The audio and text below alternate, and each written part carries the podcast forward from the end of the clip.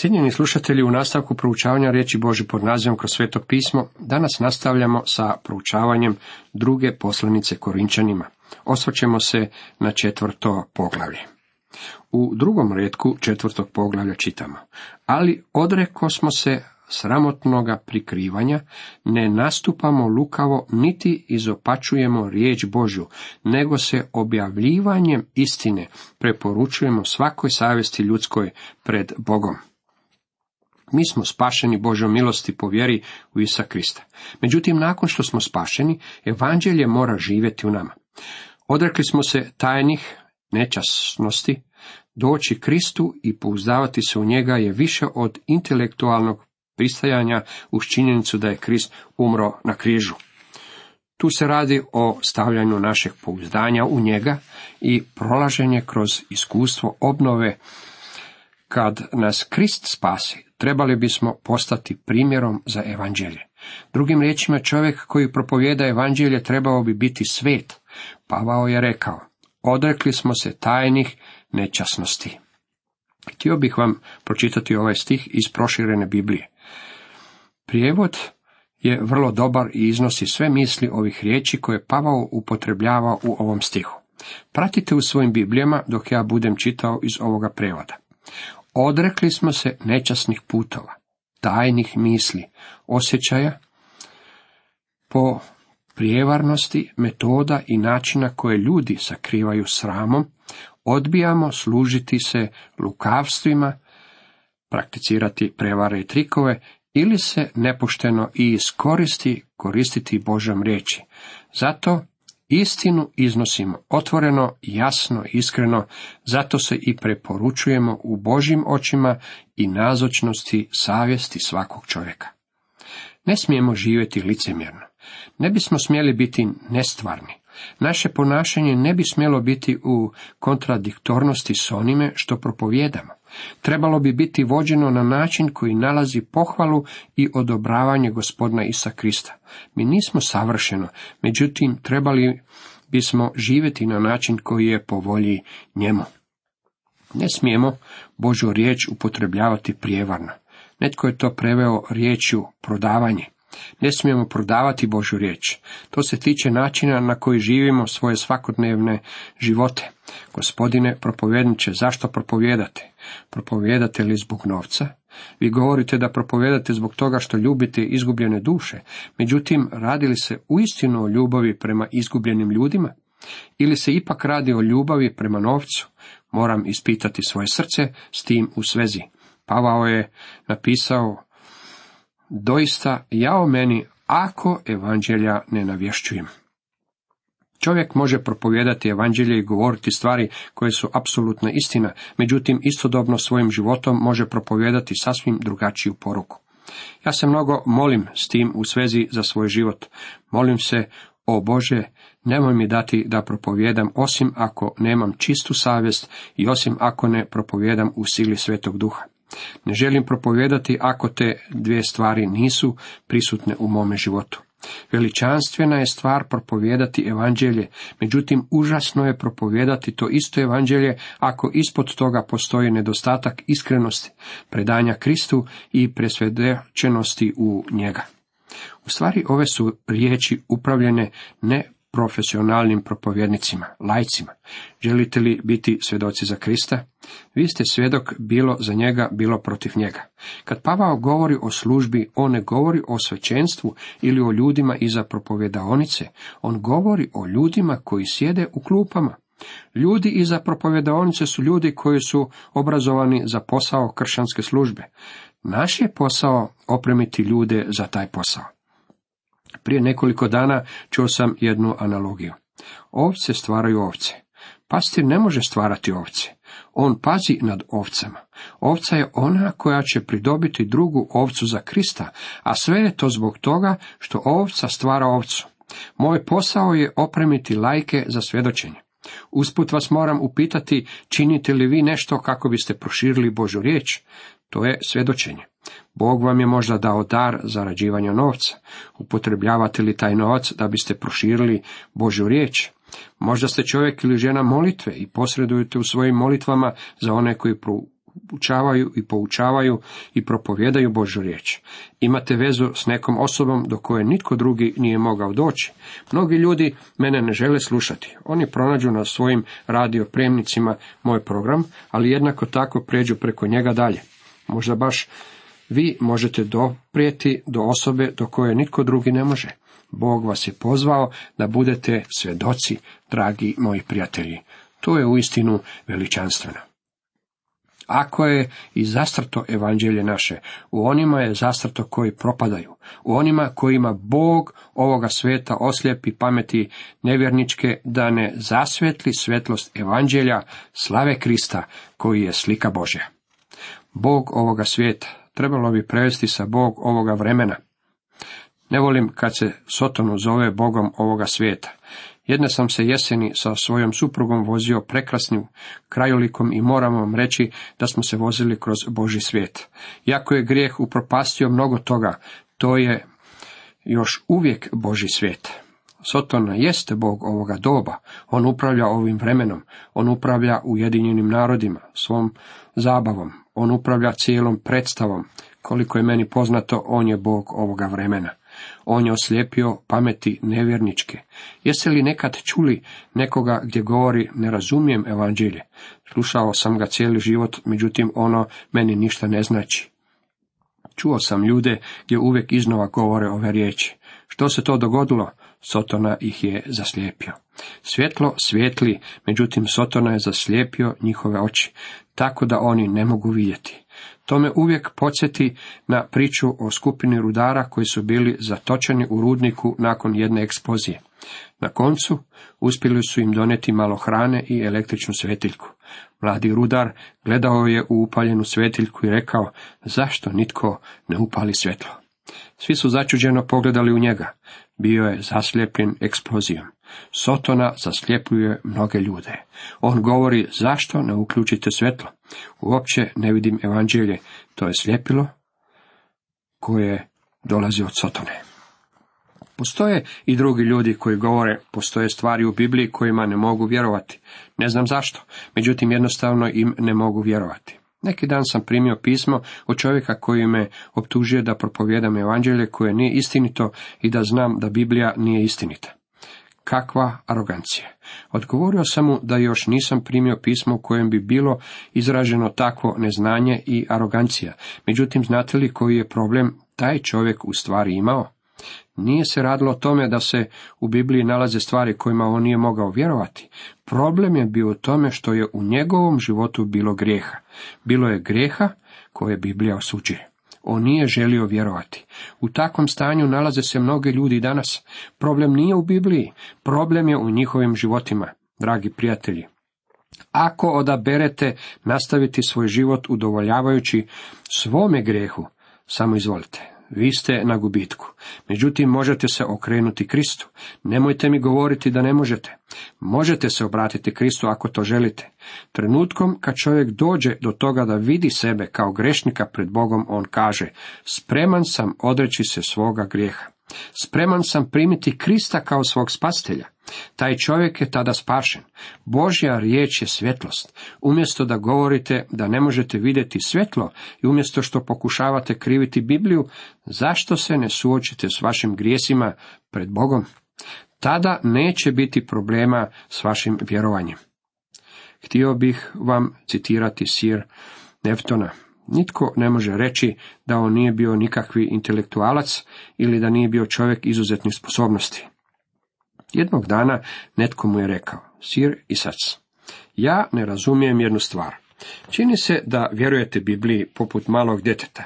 Ja sam to pokušao, međutim nisam uspio. Pa mi mnoge njene izjave i tvrdnje ništa ne znače. Ne mogu vjerovati, ne mogu razumjeti. Sir Isac Nefton odgovorio je. Ponekad ja dođem u svoju knjižnicu i u svojoj zaboravljivosti i odsutnosti pokušavam zapaliti sveću kad je preko stijenja stavljeno gasilo. Uzalud se trudim upaliti sveću i nitko mi ne, ne može pomoći u tome. Ne uspijeva mi. Međutim, kad maknem gasilo, tada mogu zapaliti sveću. Bojim se da je gasilo u vašem slučaju vaša ljubav prema grijesima. U vama se nalazi namjerna nevjera. Obratite se Bogu u pokajanju. Budite spremni dopustiti Svetom Duhu da vam objavi istinu. A njemu će biti radost objaviti vam Božu slavu kako svetli u licu Isusa Krista. Sir Isac Nefton nije bio sam veliki naučenjak, već i veliki propovjednik. Zašto ljudi ne vjeruju? Zbog toga što je Sotona zaslijepio njihove oči. Da ne zasvijetli svetlost evanđelja slave Krista koji je slika Božja. To je slavno evanđelje, a slavno je jer otkriva Kristovu slavu. Po svemu sudeći to je ono što ljudi ne žele vidjeti. Jer ne propovjedamo same sebe, nego Krista Isusa gospodinom, a sebe slugama vašim poradi Isusa. Mi propovjedamo Krista Isusa gospodina. Vjerujte mi, dragi prijatelji, vi i ja smo bespomoćni kad ljudima iznosimo Božu riječ. Nama se suprostavlja neprijatelji, on je u potpunosti zaslijepio umove ljudi. Ta Bog koji reče neka iz tame svetlo zasine, on zasvetli u srcima našim da nam spoznanje slave Bože zasvetli na licu Kristovo. Pavao se vraća u vrijeme stvaranja kad je Bog stvorio svetlost.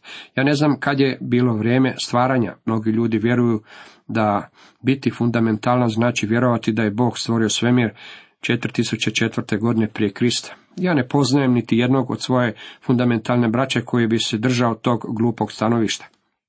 Daleko u početku Bog je stvorio svemir. On nam nije naveo nikakvi datum. Naš je Bog, Bog vječnosti. On nije samo sjedio, vrtio palčevima i čekao da se čovjek pojavi na sceni. Čovjek je naravno kasno stigao, međutim Bog je ovdje već jako, jako dugo. Ja sam stava da je ovaj svemir ovdje već jako dugo i da se s njim nešto dogodilo. U njemu se nalaze tragovi ogromnih grčenja. Nešto se moralo dogoditi sa savršenim stvarenjem. U knjizi Postanka jedan čitamo da je Bog djelovao. Boži duh kretao se, odnosno prava riječ je nadvijati se. Nad vodama tada je Bog rekao, neka bude svjetlost i bilo je svjetlost. Pavao nam govori da Bog koji reče, neka iz tame svetlo zasine, on zasvetli u srcima našim, da nam spoznanje slave Bože zasvetli na licu Kristovu. Baš kao što se Boži duh nadvijao nad vodama, upravo se tako Boži duh nadvija i nad dušom.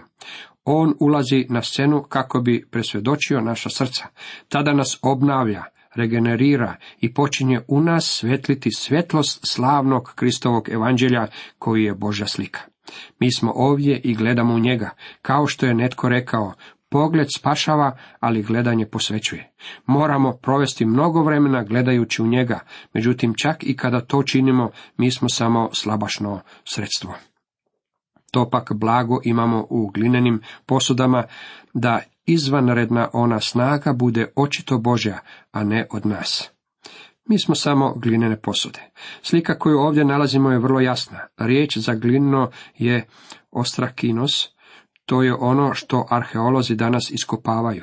U stvari njihovo iskopavanje je u većini slučajeva na gradskim smetlištima, to jest na mjestima kamo se bacalo stare glinene posude, koje više nisu bile prikladne za upotrebu. Kad sam bio u Libanonu, otišao sam u Tir i onda posjetio jednu iskopinu. Ona se nalazi na mjestu gdje je Aleksandar Veliki popunio prazninu između kopna i otoka kako bi načinio poluotok. Otišao sam onamo kako bih vidio kako izgleda iskopavanje. Bilo je toliko razbijenih glinenih posuda da bih njima mogao napuniti mnogo kamiona. Na taj smo način mi ovdje oslikani, slabe glinene posude. Grnčarija koja se lako može razbiti. To pak blago imamo. Koje je to blago? To je slavno evanđelje. Mi prenosimo to slavno evanđelje u našim slabim starim glinenim posudama. To je ono što nam Pavao govori, jer ne propovjedamo sama sebe, nego Krista Isusa gospodinom, a sebe slugama vašim poradi Isusa. Mi ponekad mislimo da želimo biti veliki propovjednici ili čak i veliki kršćani. To je jedan od razloga zbog kojih smatram da ne bismo trebali imati tako mnogo svjedočanstava koje slušamo svakoga dana. Čovjek u svome svjedočanstvu može jako lako zapasti u hvalisanje. Ako se u nečijem svjedočanstvu ne proslavlja gospodin Isus Krist, onda to svjedočanstvo uopće nema nikakvog smisla. Na koncu konca mi smo samo sluge, to je najviše što se za nas može reći. Prispodoba sa glinenim posudama vraća nas u Gideonovo vrijeme. U knjizi sudaca u sedmom poglavlju čitamo kako je Gideon sa sobom poveo samo tri stotine ljudi kako bi svoju zemlju oslobodio od mnogobrojnih midijanaca. Svaki čovjek imao trubu, svetiljku, glinenu posudu ili vrč. Svoje su svetiljke nosili u glinenim posudama, kako se svetlost ne bi vidjela iz daljine. Kad su došli blizu Midijanaca, razbili su glinene posude. Tek kad su glinene posude bile razbijene, svjetlost je mogla zasjeti. Dragi prijatelji, to je ono što je potrebno nama danas. Moramo razbiti glinene posude. Apostol Pavao je znao što to znači patiti za Isusa. To je posuda morala biti razbijena. Nevolja danas je u tome što nemamo baš jako mnogo ljudi koji su voljni to učiniti. Sjećam se da nam je doktor Georg Gil običavao na predavanjima govoriti sljedeće. Kad se netko rađa, netko drugi mora patiti. Razlog zbog kojeg se više ljudi ne rađa na novo je u tome što nema dovoljno ljudi koji su voljni patiti zbog toga. Danas mnogo slušamo o svjedočenju, međutim pitanje koje si morate postaviti, dragi moji prijatelji, je sljedeće. Koliku cijenu ste voljni za to platiti? Nije dovoljno doći pred neča vrata, pokucati i posjetiti ga. Ne omalovažavam takvu vrstu službe i ne govorim da je to nebitno, međutim želim reći da je potrebno da se glinena posuda razbije. Ne možemo svoje živote upravljati na svoj način i na njegov način u isto vrijeme. Moramo se odlučiti hoćemo li ga slijediti ili ne. U svemu pritisnuti, ali ne pritješćeni, dvoumeći, ali ne zdvajajući. Pava ovdje iznosi usporedbu. Rekao je da smo mi pritisnuti. To je komparativ. Dodao je, ali niste pritješnjeni. To je superlativ. On je bio pritisnut, međutim još je uvijek imao mnogo prostora za propovjedanje evanđelje. U kutu se odvijala borba u klinču, međutim on se još uvijek mogao okrenuti k boku. Dvoumeći nije uspjevao pronaći izlaz, ali ne zdvajajući. Iako je pronašao izlaz, sveti duh ga je u tome vodio. Progonjeni, ali ne napušteni. Obarani, ali ne oboreni. Bio je progonjen. Gonili su ga neprijatelji, ali ne napušteni. Neprijatelj ga nije nadvladao. Kad je bio u zatvoru, mogao je pisati Filipljanima, čitamo u Filipljanima 1, 12 i 13 redak, a hoću da znate, braćo, ovaj se moj udes pače okrenuo u napredovanje evanđelja tako da se moji okovi u Kristu razglasiše u svem pretoriju i među svim drugima. Čak i kad je bio u zatvoru, mogao je reći da gospodin stoji uz njega. Obarani, ali ne oboreni. To je istinu veličanstveno. Bio je udaran, neprijatelj ga je udarao, međutim, neprijatelj ga nije uništio, nije ga ubio. U stvari, Pavao se u svim ovim izrazima igra riječima, što je donekle izgubljeno u prevođenju s grčkog. Čak i na kraju svog života, Pavao je mogao reći, dovršio sam trku. Čini se da se Pavao borio u izgubljenoj borbi. Zar ne vidite da je taj čovjek slab? Pa opet u svojoj slabosti bio jak. Kad bismo mogli vidjeti tog slabog, bolesnog i kljastog židova kako se suprostavlja moćnom sustavu rimske vlasti, zaključili bismo da je on ništa. Međutim, dragi moji prijatelji, činjenica je ta da je on iznio poruku koja je skršila rimsko carstvo. Čak je i povjesničar Gibon rekao kako rimsko carstvo nije moglo opstati pred propovjedanjem evanđelja Isusa Krista. Moram dodati kako evanđelje i dan danas gazi mnoga prijestolja. Pavao je izgledao potpuno slab, međutim Boga je uvijek iznova izbavljao.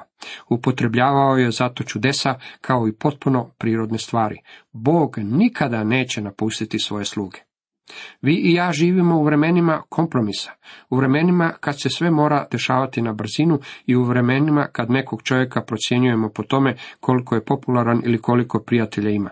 Pokojni doktor Bob Schuller običavao je govoriti, ja čovjeka ocjenjujem prema neprijateljima koje ima. Važno je imati prave neprijatelje.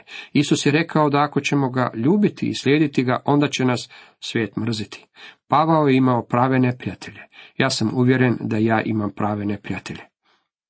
Uvijek umiranje Isusovo u tijelu pronosimo da se i život Isusov u tijelu našem očituje.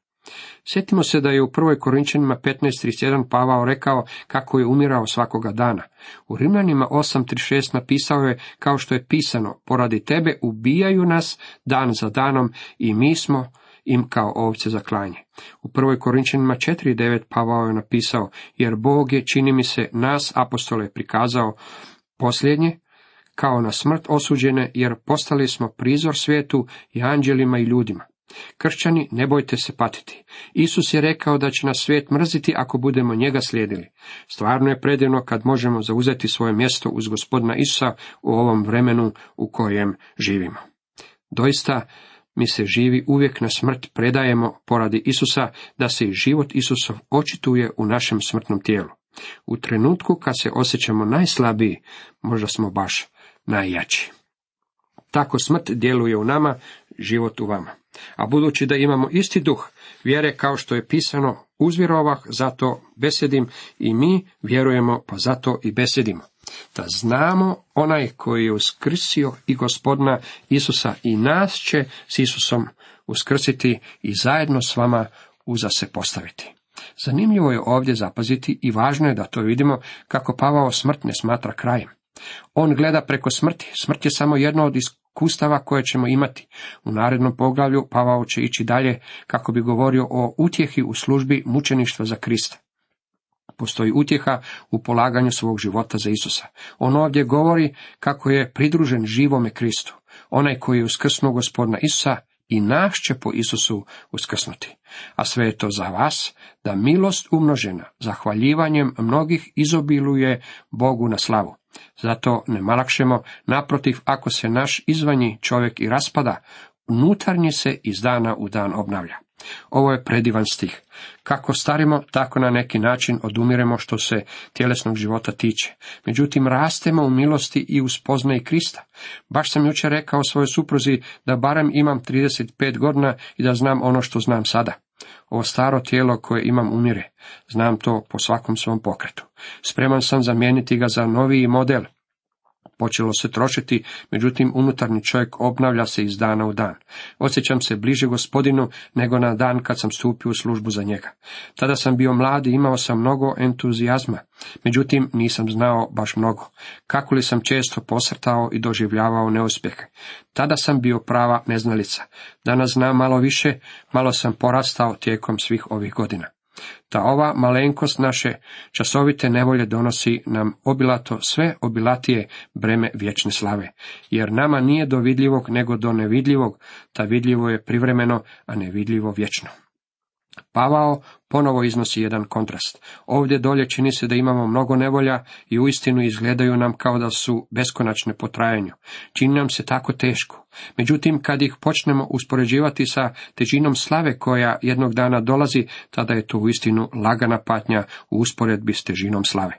Netko je rekao, kad dođe večer, bit će lako. Kao uzdah dovrši smo godine svoje. Naši dani prolaze kao straža noćna ta ova malenkost naše časovite nevoljnosti nam obilato sve obilatije breme vječne slave. Mi ne smijemo svoj pogled prikivati uz ono što je vidljivo, ono što možemo vidjeti, to je prolazno, a sve će nestati. Ono što se ne vidi je vječno. Razmišljam o promjenama koje su se dogodile u gradu u kojem živim, kad sam se doselio, bilo je tu mnogo predivnih krčana, danas ih većine više nema. Gradovi se mijenjaju, sve je drugčije. Ono što je vidljivo je prolazno, ono što je nevidljivo, to je od vječne vrijednosti i te stvari rastu sve veće i veće. Ta vidljivo je privremeno, a nevidljivo vječno. Dragi prijatelji, ja gledam na onaj grad, čiji je graditelj tvorac sam Bog. Ja volim ovaj grad u kojem živim, volim i državu u kojoj živim, međutim iskreno vam mogu reći da se nadam jednom drugom gradu. Cijenjeni slušatelji, toliko za danas.